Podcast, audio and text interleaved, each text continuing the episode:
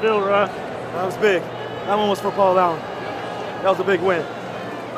Thanks, Paul, for everything. Go Hawks. And Russell Wilson with his 29th fourth quarter or overtime game winning drive of his career. That's the most in the NFL since 2012. Tonight, it's our Seahawks Saturday night debut of Seahawks Stories. Russell Wilson sitting down with Seahawks former quarterbacks Jim Zorn, Dave Craig, and Matt Hasselbeck.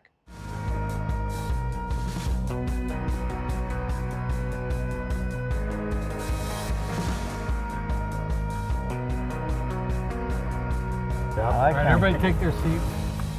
Well, I'm excited about to see the difference between the footage of Jim Zorn Oh. It's all- playing. Look at the It's like- cheerleaders. like- it's all black and white. It's, that's all HD black E for and you. white to start with. What year were you born, Russell?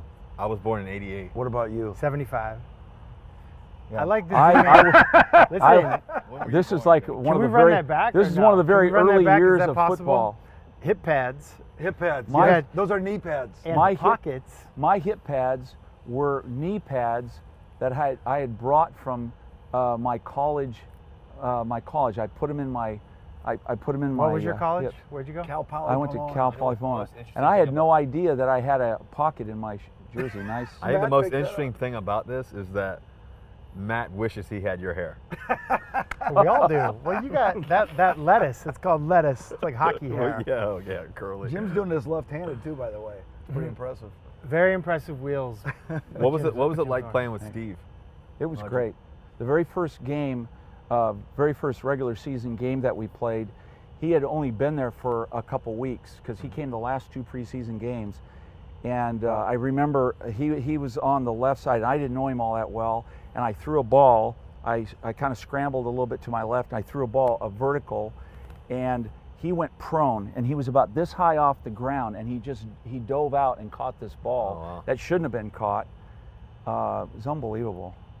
And uh, I thought, man, we are gonna, this is really gonna be so much Who, fun. who would you have compared him to today? Probably a s- a- any any slot receiver that could not uh, be covered. Yeah, Uh, Anquan Bolden, yeah, right? tough.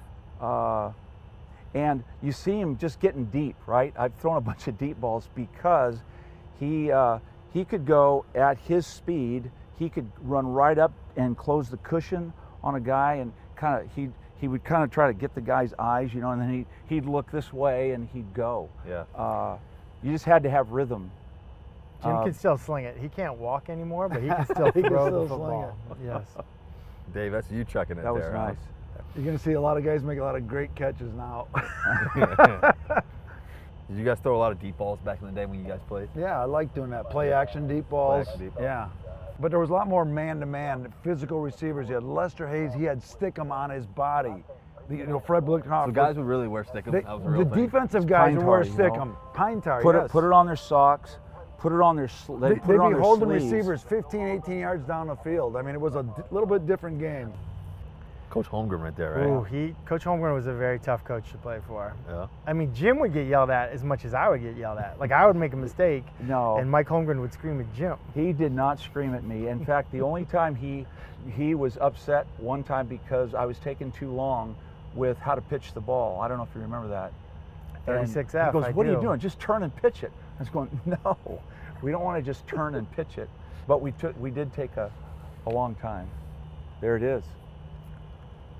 That's the kingdom. So when we walked, when we drove up, we just parked with all we the parked in the fans. parking lot. Really? You just parked, and then as you're walking in, the fans are going, "Hey, have a great day today. Yeah, have Have a great game." Yeah, enjoy." It was different.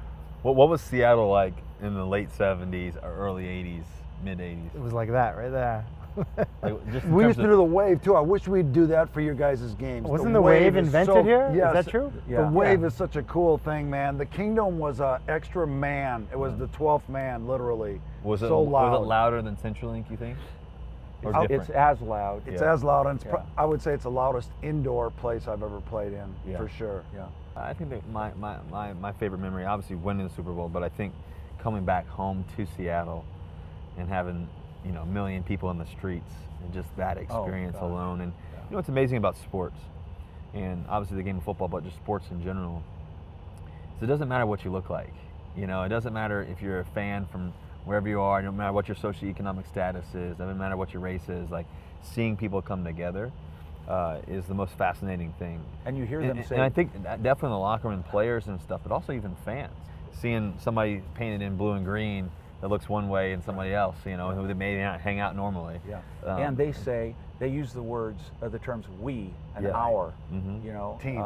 because in front of you, Yep. in- you know, in front of you guys who are playing, hey, our team, you know, we did it. you Yeah, for know? sure. Uh, I think that's, you know, that's what makes a fan great here in Seattle because they feel like they're a part of it. Thanks, guys. Coming up next on Seahawks Saturday night, Dave Wyman returns as we look at what's next for the Seahawks.